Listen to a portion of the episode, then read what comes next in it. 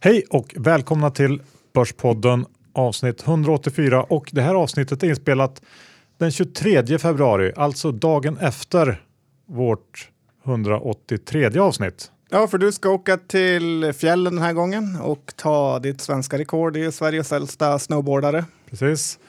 Och sen så åker du iväg också, så, att, så här blev det.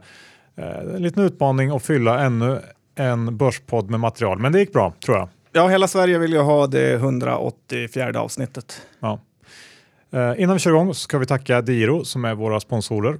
Ja, det ska vi göra Johan. Det är ju så kul att ha dem med oss. Ni vet ju att deras hemsida blir bara bättre och bättre. Dessutom är det gratis courtage om du har under en miljon kronor på depån om du gör mindre än fem trades om dagen. Så att det är, kan vara bra nybörjardepå helt klart. Så är det. Giro.se. Yes. Nu kör vi igång veckans avsnitt. Johan doktorn Isaksson, vi vet ju inte riktigt vad index står i just nu. Eh, förmodligen är det upp eftersom börsen verkar gå upp sista tiden. Så vad har du för kommentarer? Ja, nej, precis. Vi vet ju vad den står i idag, men eftersom det är en dag sedan förra avsnittet så är det inte så mycket att kommentera. Men det vi däremot vet, det är ju att eh, många storägare verkar vilja bli av med aktier. Det har ju varit enormt mycket placings på börsen sista veckorna. Ja, det har det varit. Sjukt mycket. Ja, och till ganska låga rabatter får man väl ändå säga. Ja, det kanske har varit. Jag har inte riktigt tänkt på det så mycket, men det har ju varit både i senast igår så hade vi Paradox, vi hade eh, Bravida, eh, Kinnevik sålde ut en stor del av sitt innehav i Rocket, eh, Sinober satte en eh, nyemission i och för sig. Men de tog in pengar i alla fall från marknaden. Så att det rör på sig där ute. Ja, Nordax Resurs var ju dagarna innan med. Ja, precis. Och på något sätt så måste man ju ändå eh, tycka att det är lite av en varningssignal. Jag tolkar det så i alla fall. Surprise. Ja, ja men eh, stort säljtryck och någonstans så blir det också så att eh, det suger ändå upp kapital från marknaden på något sätt. Och jag vet inte, det, det känns bara som att det är ännu en, en toppsignal helt enkelt. Ja, jag vet inte om jag håller med, men det som är intressant är ju att eh, det är väldigt bra att ha alltid lite kassa för när de här placingens kommer och eh, de blir kanske lite crowded med mycket folk som har tagit för mycket så går ju aktierna ner. Nordax tappade närmare 3 kronor från sin placingkurs och då var det ju ändå flera procent som ner som placingen sattes på.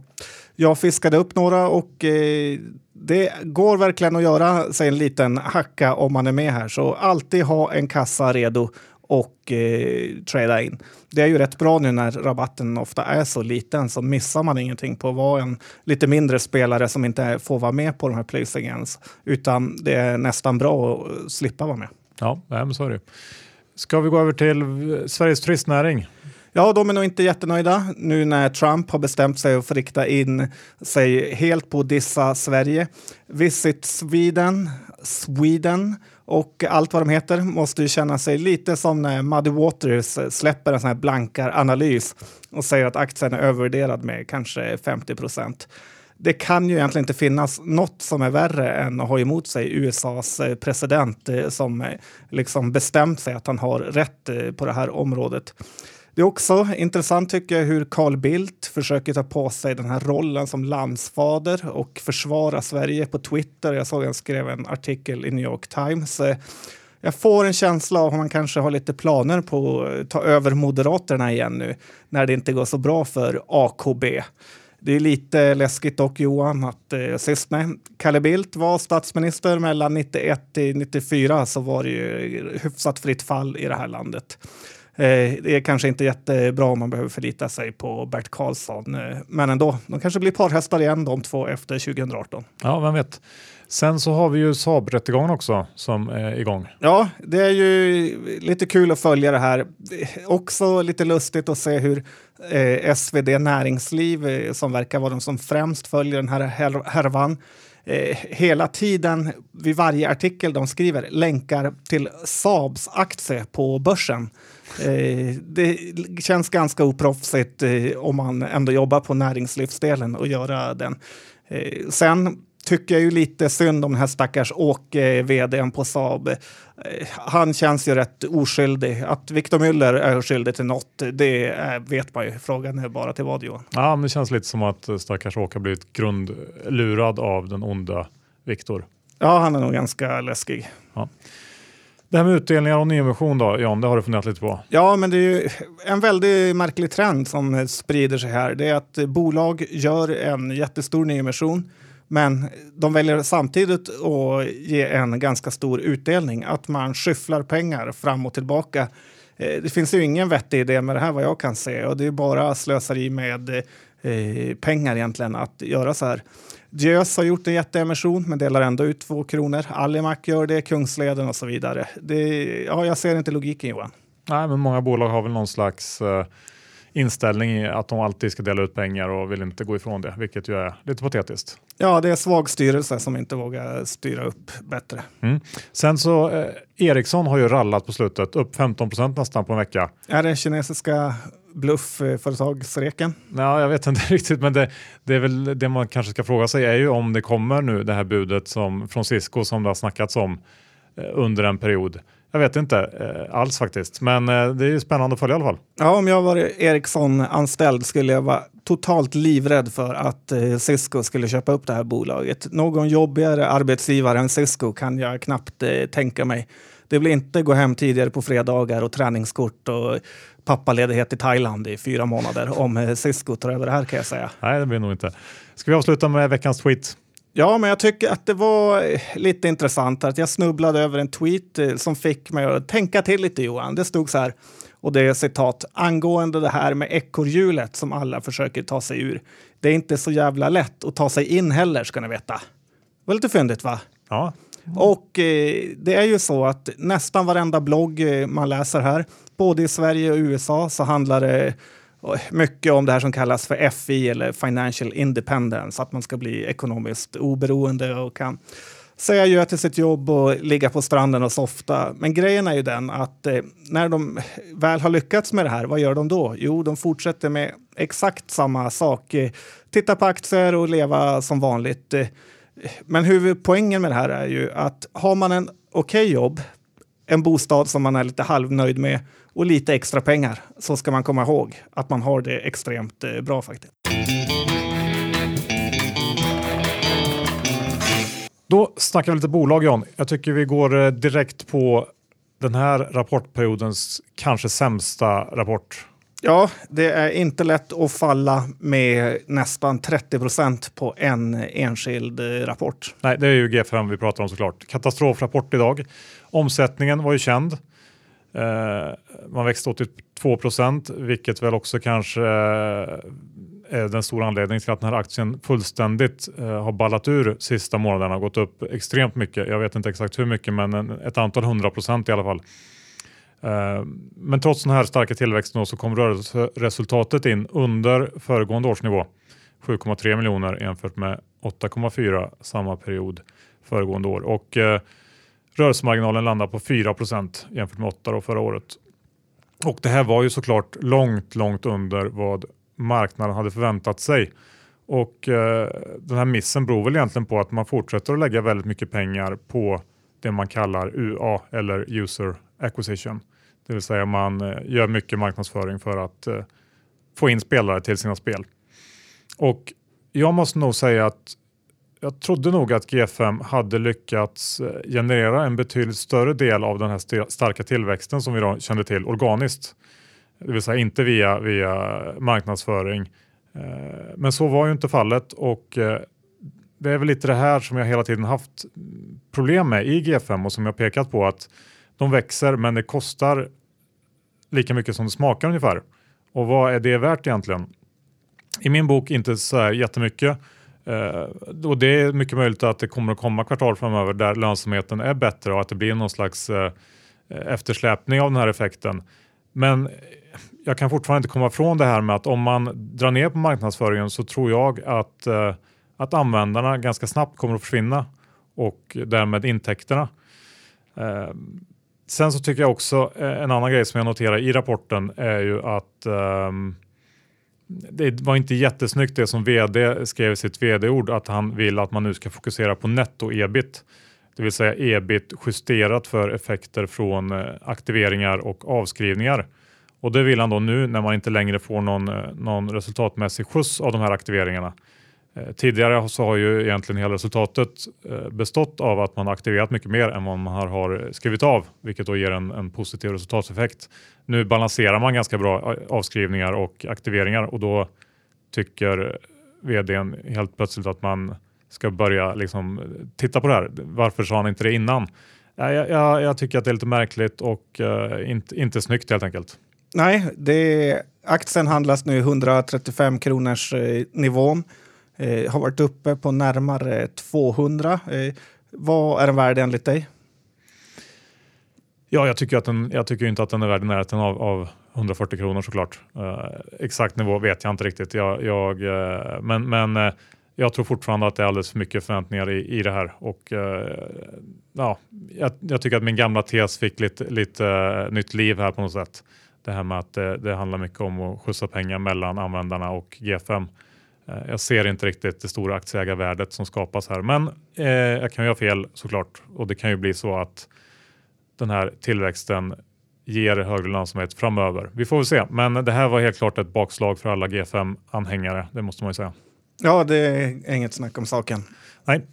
Kindred var ute och förvärva idag. Vi snackar ju om att förvärv var ju en viktig del nu framöver de kommande åren för de stora spelbolagen och Kindred kör igång direkt. Ja, jag vet inte ens varför. Heter de Kindred? Johan, har du fått någon förklaring på det? Ja, men de vill nog helt enkelt uh, gå bort och kunna ha fler varumärken och inte vara Unibet bara, utan Unibet ska vara ett varumärke och ja, nu köpte man ju det här 32 eh, Red heter de Och ja. Eh, det är väl en, en, ett undervarumärke som man vill ha och då är väl det här någon slags samlingskoncernnamn helt enkelt. Mm, de är inte rädda för att bli ihopblandade med Kinderägget. Det hade varit väldigt konstigt. Ja, det hade varit jobbigt. Men, men, eh, de men där finns det ju alltid ett spel i den också. Man vet inte vad man får när man öppnar. Nej. Men eh, Bet 32 Red, eller 32, det är ju då antar jag kassi, eh, roulette-numret 32 som man antar som också är röd. Eh, det här bolaget är ju mest känt för mig för att de sponsrar halva Premier League på matchtröjorna. Eh, det här förvärvet är väl inte jättebilligt eh, och men lite känns det också som att man måste lita på den här Unibet-ledningen som faktiskt gjort det mesta Kindred. rätt. ja, Kindred kan vi kalla det också. De har gjort det mesta rätt. De har ju i och för sig några plumpar i protokollet om du kommer ihåg eh, det legendariska Maria Bingo. Ja, som det blev... tog ju många år innan det arbetades igenom. Ja, det blev ju väldigt, väldigt fel tajmat eh, och eh, det visar ju hur svårt det kan vara med förvärv, även om det ser bra ut på pappret innan det väl sker. Så det blir väl lite tummen ner från oss här. Lite grann faktiskt. Det det är väl både och. Det är klart att nu köper man ju ett bolag i en reglerad marknad och det kostar ju mycket mer än till exempel eh, de här förvärven vi har sett som varit riktigt billiga. Till exempel Betssons senaste förvärv i Holland och, och, så vidare som sker på multiplar som är mycket lägre än vad de själva handlas på. Nu köpte man det här bolaget på en multipel som väl ungefär är densamma som vad, vad man själv handlas på så att säga. Så det blir ingen, ingen arbitrageeffekt av det. Men äh, ja, det, det, är väl bara att eh, jag tycker att det var ett okej okay, men inte mer förvärv på något sätt. Ja, ja. men till eh, Unibets multiplar så vill man gärna ha mer än okej. Okay. Ja, lite så. Scandic då, det var en fin rapport. Ja, det var väldigt fin och jag hade tagit en liten rapportspek inför det här. Tyvärr så ska ju den här vdn sluta till eh, sommaren och eh, det som är lite intressant med honom är att han var tidigare vd på mitt hatföretag Coop men han fick kicken därifrån. Och kan du gissa vem han fick sparken av Johan? Nej. Anders Sundström. Så att jag ser ju det snarare som en merit att få sparken av honom. Eh, det har varit lite engångsposter för Scandic i år som gör resultatet extra bra. Eh, de kommer tjäna 2017 ungefär 6,50 och det är ett P-tal på just över 12. Och eh, de har ett P12 kanske 2018 kring 11 då. Och jämför man det här med amerikanska kedjor så är det här väldigt, väldigt billigt. Eh, dessutom har ju Scandic fått ordning på sin balansräkning och kan ge en direktavkastning på ungefär 4% nu. Det som oroar lite med sådana här kedjor eller hotellkedjor är ju konjunkturen. För man blir ju squeezad från alla tre håll som de har sina intäkter på. Dels är det ju konferenserna som eh, dras in från företag vid första tecken på nedgång. Och sen minskar ju det här resandet med säljare som är deras största intjäning när företagen sparar. Personalen får eh, åka mindre, man får nöja sig med Skype och så vidare. Och eh, sen får familjer sämre ekonomi så åker ju inte barnfamiljerna iväg på weekends till Liseberg och Kolmården och allt vad det heter. Så att, eh, då finns det väldigt eh, stor nedgång för man har ju fortfarande all personal och lokal och så vidare. Men även fast jag tagit upp de här farorna då, så tycker jag ändå att jag gillar bolaget till det här eh, priset. Och eh, man kan säga att det är ett stort tjänstefel att äga Residor eh, som är en annat eh, noterat eh, hotellkedja här på Stockholmsbörsen före Scandic. Ja, men eh, vi får väl också göra en liten heads-up för den här mm, placingen som antagligen kommer att komma. Ja, snart. det känns nästan solklart och eh, man börjar förstå mer och mer hur beräknande de här riskkapitalbolagen är när de gör placing. Så att de tittar på när nästa rapport är och väljer exakt den dagen eh, som eh, lock, dag, lock-up-dag när de får börja sälja igen. Så, och det är just idag då, så det är ganska stor chans att den kommer komma inom några dagar. Ja, se om den har kommit när det här avsnittet redan är släppt. Eh, Jag tänkte gå över och prata lite om eh, två lågprishandlare som vi haft uppe i podden tidigare. Eh, Europris och Tokmanni. En finsk och en norsk. Ja, spännande. Ja, det här är två aktier som vi har gillat bägge två ganska länge. Och tittar man på den sista tre månadersperioden så har Tokmanni, alltså det finska alternativet, gått betydligt bättre. Den aktien är upp 25% medan Europris är ner 3. Eh, och bägge två har ganska nyligen kommit med sina Q4 som var starka. Om vi börjar med Europris, anledningen till deras kräftgång är väl egentligen den ganska svaga Q3 som man släppte i höstas. Nu fick man lite revansch i eh, Q4. Stark like-for-like tillväxt på nära 5 eh, Marknaden växte bara 1,5 så att eh, man gör uppenbarligen någonting rätt. Omsättning och resultat kom in 5 respektive 4 bättre än väntat tror jag så att det var väl ingen, ingen jätteskräll men ändå lite sådär lagom bättre. Utdelning på 2 kronor och eh, det ger då en direktavkastning på 5,5 procent ungefär. Aktien handlas kring P 14-15 och eh, ja, helt okej, inte superbilligt men heller inte jättedyrt. Eh, om något så ska man kanske komma ihåg när det gäller Europris, det är ju att de, de har presterat väldigt, väldigt bra under ett antal år nu och det blir ju allt svårare att leverera de här 4-5 procenten i like for like tillväxt som förväntas av dem. Så det är väl lite eh, risken i det bolaget. Dessutom så har man ju också marginaler som verkligen är på toppnivå, i alla fall om man jämför med Tokmanni som vi ska komma in på nu.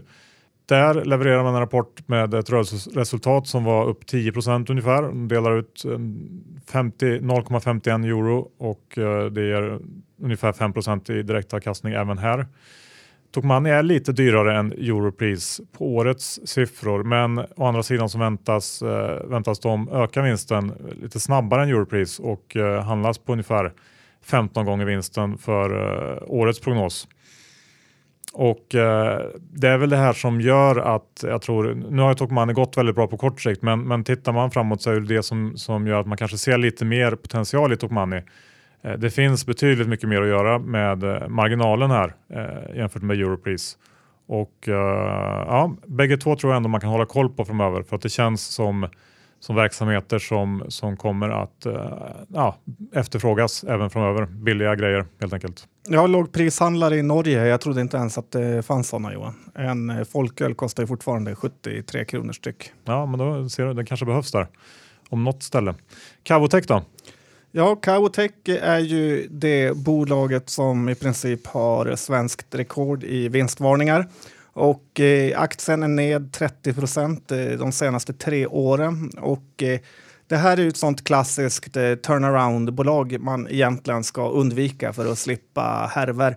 Nu har det ändå börjat snackas lite till höger och vänster om det här. Jag har sett det på chattar och även på E5 TV. Eh, det var, de gjorde ett helt okej Q4 och eh, det är skönt för Cowtech att 2016 är bakom sig. Eh, kan de lyckas, eh, som de säger att de vill lyckas framåt, eh, så är bolaget inte alls styrt på prognoserna framöver. Och eh, Cavotec håller ju på med någon typ av framtidsbransch inom flygplatser och båthamnar och så vidare. Halvavancerat får man väl ändå säga.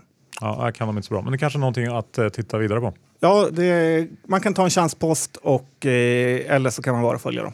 Ja, sen tänkte jag också säga några ord om Studsvik som ju har kommit med sin Q4. Ja, men den är ju, var ju kul att den var oändligt mycket bättre än eh, förra gången. Du var Ja. nästan glad faktiskt efter den här rapporten. Ja, efter det magplasket i Q3 så, eh, så var ju förväntningarna låga och alla vet ju att det är ju nyckeln till all lycka även i detta fall. För det kom, eh, nu kom ju Studsvik med en väldigt bra Q4. Eh, bränsle och materialteknik, de presenterade ett ganska fint kvartal, rörelseresultat på knappt 24 miljoner, vilket då är drivet av bra, bra utveckling för försäljning av mjukvara. Och inom den här, det andra benet man har som, eh, som är, heter konsult, konsultverksamheten så är det ju dock fortsatt tufft. Man tog 7 miljoner i engångskostnader där för att dra ner på personal igen och man har problem med låg beläggning och dålig lönsamhet framförallt i Tyskland där man har en stor del konsulter som är lite mer av eh, underhållskaraktär kanske man ska säga. Eh, glädjeämnet i den här delen, konsultbenet, var ju det lyft och genombrott som Studsviks Tor-teknik har fått under 2016. Bara under Q4 så bidrog eh, försäljning av licenser för Tor-tekniken med 23 miljoner i ebit och 42 under hela året. Och kortfattat så är den här eh, TOR-tekniken en egenutvecklad teknik för att ta hand om och behandla radioaktivt avfall. Och eh, den här delen har ju en väldigt stor potential. Det har aldrig riktigt lossnat och man har haft förväntningar på det här i många år. Men man kan nog säga att de fick ett litet genombrott under 2016 och det eh, ska bli spännande att följa den delen framöver här. Men totalt sett så är min bedömning ungefär densamma som tidigare. Vi har ett skuldfritt bolag med eh, fastigheter för 200 miljoner ungefär och eh, flera av de här delarna i bolaget kan själva motivera dagens börsvärde och det gör att jag framförallt eh, tycker att nedsidan är riktigt låg. Och sen så kan uppsidan bli väldigt bra om det vill sig väl. Och jag tror och hoppas att man fortsätter att renodla den här koncernen. Och om man läste rapporten noggrant så kunde man faktiskt se att de använde sig av samma formulering om konsultverksamheten i Tyskland som man gjorde om avfallshanteringen kvartalet innan den delen såldes. Ehm, så jag, är övertygad om att man har den här delen på säljlistan och eh, det hade ju varit en, en eh, väldigt positiv utveckling om man skulle kunna göra sig av med den delen. För jag har svårt att se att man kan vända den som det ser ut nu faktiskt. Så att eh, lite hopp på den fronten och i övrigt så ja, oförändrad syn från min sida. Du granskar Studsvik-rapporten som man granskar eh, Fed-protokollet för att få ledtrådar till vad de ska göra med räntan. Ja, men du vet De ändrar en fol- formulering. Djävulen är i detaljerna. Ja, men det är bra. Det är därför du är börsproffs. Tiffany's då John? Ja, det är lite kul med det eh, amerikanska diamantbolaget eh, som är börsnoterat i USA. Eh, Tiffany's har ni, känner ni säkert till. Och eh, det verkar ju som att eh, Carl Mikael Syding har eh, rätt fel eh, om den här förestående diamantkraschen vi ser, han ser framför sig. Eh, Tiffany's värderas till en bit över P20 och har en direktavkastning på 2% Det här bolaget är ju spännande på så sätt att eh, de tappar väldigt mycket i ekonomiska dippar samtidigt som det är väldigt motståndskraftigt mot eh, internet och eh, man vill verkligen gå dit och prova det man köper. Det här bolaget har funnits eh, väldigt, väldigt länge. Så Diamond lasts forever, eller vad James Bond brukar säga Johan.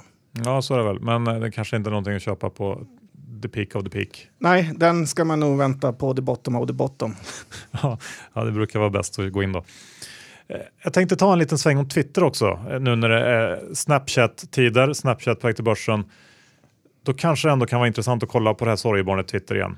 Ja, få höra. Eh, nej men jag, man tänker ju ändå då och då på Twitter och det, på något sätt så, så får man ändå ge det att det är ju det snabbaste sättet att få reda på vad som händer i världen. Och det måste på något sätt finnas ett, ett värde i det här bolaget. Men eh, man har ju inte lyckats hitta rätt väg för att ta fram det här värdet. Och eh, det finns nog en hel del grejer man, man eh, måste ändra på, göra det enklare att hitta liksom, det, det riktigt vettiga på Twitter och reducera bruset. Eh, och även göra det enklare för, för eh, annonsörer att hitta dit och förstå vad man får för, för pengarna. Eh, och video till exempel som redan nu är den största inkomstkällan. Det tror jag också är något som det finns stor potential i framöver. Och, och lyckas man hitta rätt där så kan man nog öka intäkterna ganska mycket. Men om vi tittar på eh, siffrorna eh, som har kommit ut nu på slutet. Q4 visade på en omsättning för eh, helåret på 2,5 miljarder ungefär. Dollar. Dollars ja. Och eh, det innebar en tillväxt på 14 procent. Inte jätteimponerande för ett bolag som Twitter kan man ju tycka. Eh, och då eh, under Q4 så ökade man omsättningen med endast 1 procent. Så det finns ju, man förstår ju varför aktien har gått som den har gjort egentligen. Eh, I Q4 så ökar intäkterna från, eh, från videobaserad annonsering starkt men eh, totalen belastas då av sjunkande intäkter från sponsrande tweets och, och liknande annonsering. Eh, och samtidigt så steg kostnaderna med 11 procent vilket då i kombination med en 1 i omsättningsökning inte är eh, optimalt. Eh, även om det låg en del omstruktureringskostnader i Q4 också så, så är det ingen kul trend. Ehm, man hade monthly active users på 319 miljoner under Q4. Det var upp 4% så även här så har ju den här tillväxten som man ändå förknippar med den här typen av teknikbolag helt stannat av.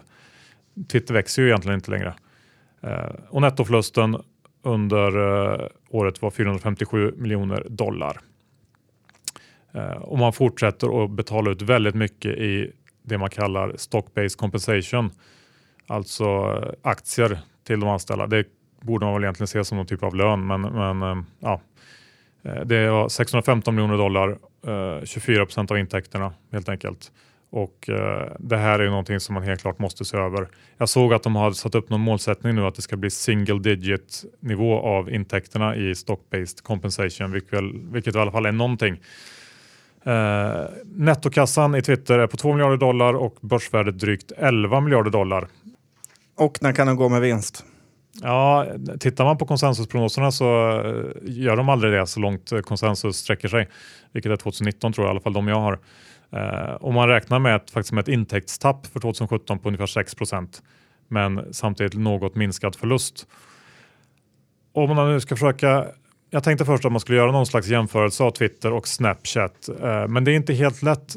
Eh, Snapchat ska in på börsen på en värdering som är ja, men runt 20 miljarder. Det är väl inte helt färdigt än vad den kommer att landa på. Eh, men ungefär det dubbla av Twitter då. Och då hade Snapchat 400 miljoner dollar, lite drygt intäkter förra året. Men då växte man om väldigt snabbt. Året innan låg de på 58 miljoner dollar. Snapchat de har 158 miljoner Daily Active Users och eh, det här är ett mått som Twitter inte går ut med. Och jag gissar att det är för att den siffran antagligen inte är särskilt imponerande. De går ut med den här månadsbaserade siffran istället som då var på dryga 300 miljoner eh, användare. Eh, och jag har sett estimat från analytiker som pekar på siffror kring 140 miljoner eh, daily active users för Twitter, vilket väl kanske låter rimligt. Eh, men i slutändan så är det ju tillväxt eh, egentligen som är det enda som räknas för den här typen av bolag. Och Snapchat rider fortfarande på någon typ av tillväxtvåg medan Twitter är på väg ner. Och eh, multiplarna blir ju helt eh, liksom, väsensskilda i de här fallen. Eh, Snapchat skulle jag aldrig någonsin investera i. Jag tror att risken är väldigt stor för att det blir ungefär samma resa som för Twitter eller eh, kanske ännu värre för Snapchat. Eh, och sen är ju frågan, är, ska, man, ska man börja liksom titta på bottenfiska i Twitter här? Aktien toppa runt 70 dollar 2014 och är nere på 16 nu.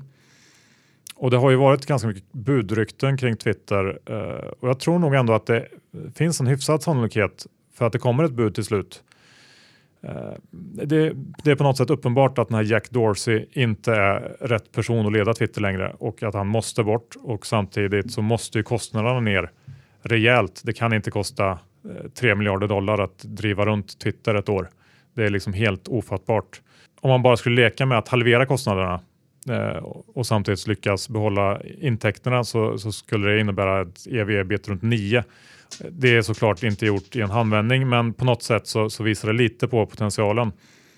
Eh, Kul med Johan the Knife Isaksson går in och kastkottar Twitter i ja, hälften. Ja, men ärligt talat. Eh, ta bort liksom hälften av alla de här eh, utvecklarna som sitter där. Jag lovar dig att du kommer inte se någon skillnad på, på hur Twitter fungerar.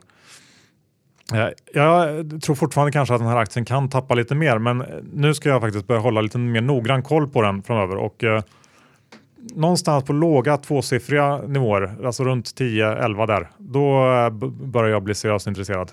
Mm, jag har ett tips till dem. Börja ta betalt eh, per tweet så kommer ni tjäna några hundratusen på eh, Sydings alla monstertwittrande. det är faktiskt riktigt bra. Bra, vi får tipsa Jack Dorsey om det. Uh, ska vi avsluta med fyra stycken ETFer som du har hittat? Ja, jag la till en femte faktiskt. Och det är ju rätt kul med ETF. Du har ju pratat om det mycket Johan, men jag har väl kanske hittat det lite senare. Och det finns ju några fördelar med ETF jämfört med vanliga fonder och det är att man kan sälja dem eh, när man vill och få pengarna direkt. Och eh, man får även utdelning från dem så att de kan passa in utdelningsportfölj lite mer än en vanlig fond. Och eh, sen är ju utbudet helt enormt där borta i staterna. Men det snackas en hel del om Mexiko. Vi har pratat om den förut, men den fonden heter, eller ETFen heter EWW och den innehåller bara mexikanska bolag. Den har ju rätt, gått rätt knackigt på slutet, vilket man kan förstå med tanke på trumpifieringen. Eh, man kan köpa den antingen som stödköp om man hatar Trump, men eh, Mexiko är ju en eh, verkligt stor ekonomi så man kan ju kanske vilja vara lite exponerad där. Den andra är en sån här emerging markets-fond eller tillväxt-ETF eh, som eh, vi har börjat eh, prata om mer och mer med hur det växer i världen och det, den innehåller Samsung, Tencent, Alibaba och heter EEM och har ungefär 1,8 procent i direktavkastning. Små oupptäckta bolag. Ja, verkligen. Det är rätt svårt att få dem i sin portfölj. Annars kan det faktiskt vara om man har sina konto här i Sverige. Men sen tänkte jag också att det kan vara kul att investera i våra grannländer här i Norden och eh, det är lite meck att eh, välja de bolagen också så att då kan man bara trycka dit en ETF eh, så får man vara med. Eh, I Finland har de en och i Danmark har de en och i Norge har de en. Den danska heter Eden som det låter och eh, ger en direktavkastning på 1,2 procent och den innehåller Novo Nordisk, Danske Bank, Vestas, eh, Pandora eh, med mera. Den finska heter EFNL och eh, Nokia Shampoo.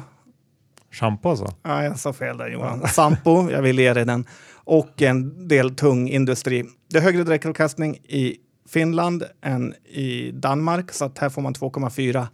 Och eh, slutligen då Johan så finns det en som heter E-Nor. E-Nor.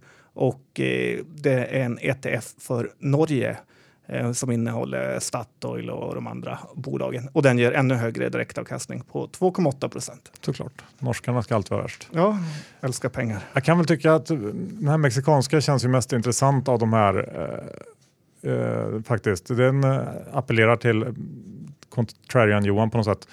Och för de här nordiska så kan jag nog tycka att det är ändå hyfsat lättillgängliga marknader som man själv Eh, Eh, kan komma åt ganska enkelt och där man dessutom har eh, ganska bra koll på bolagen. Så att eh, ja, där känner inte jag samma, samma sug riktigt. Nej, men det är förmodligen billigare att köpa en dansk eller norsk ETF med ett amerikanskt courtage än att börja köpa in fem olika aktier. Det beror på vad man gillar, men det finns i alla fall möjligheten.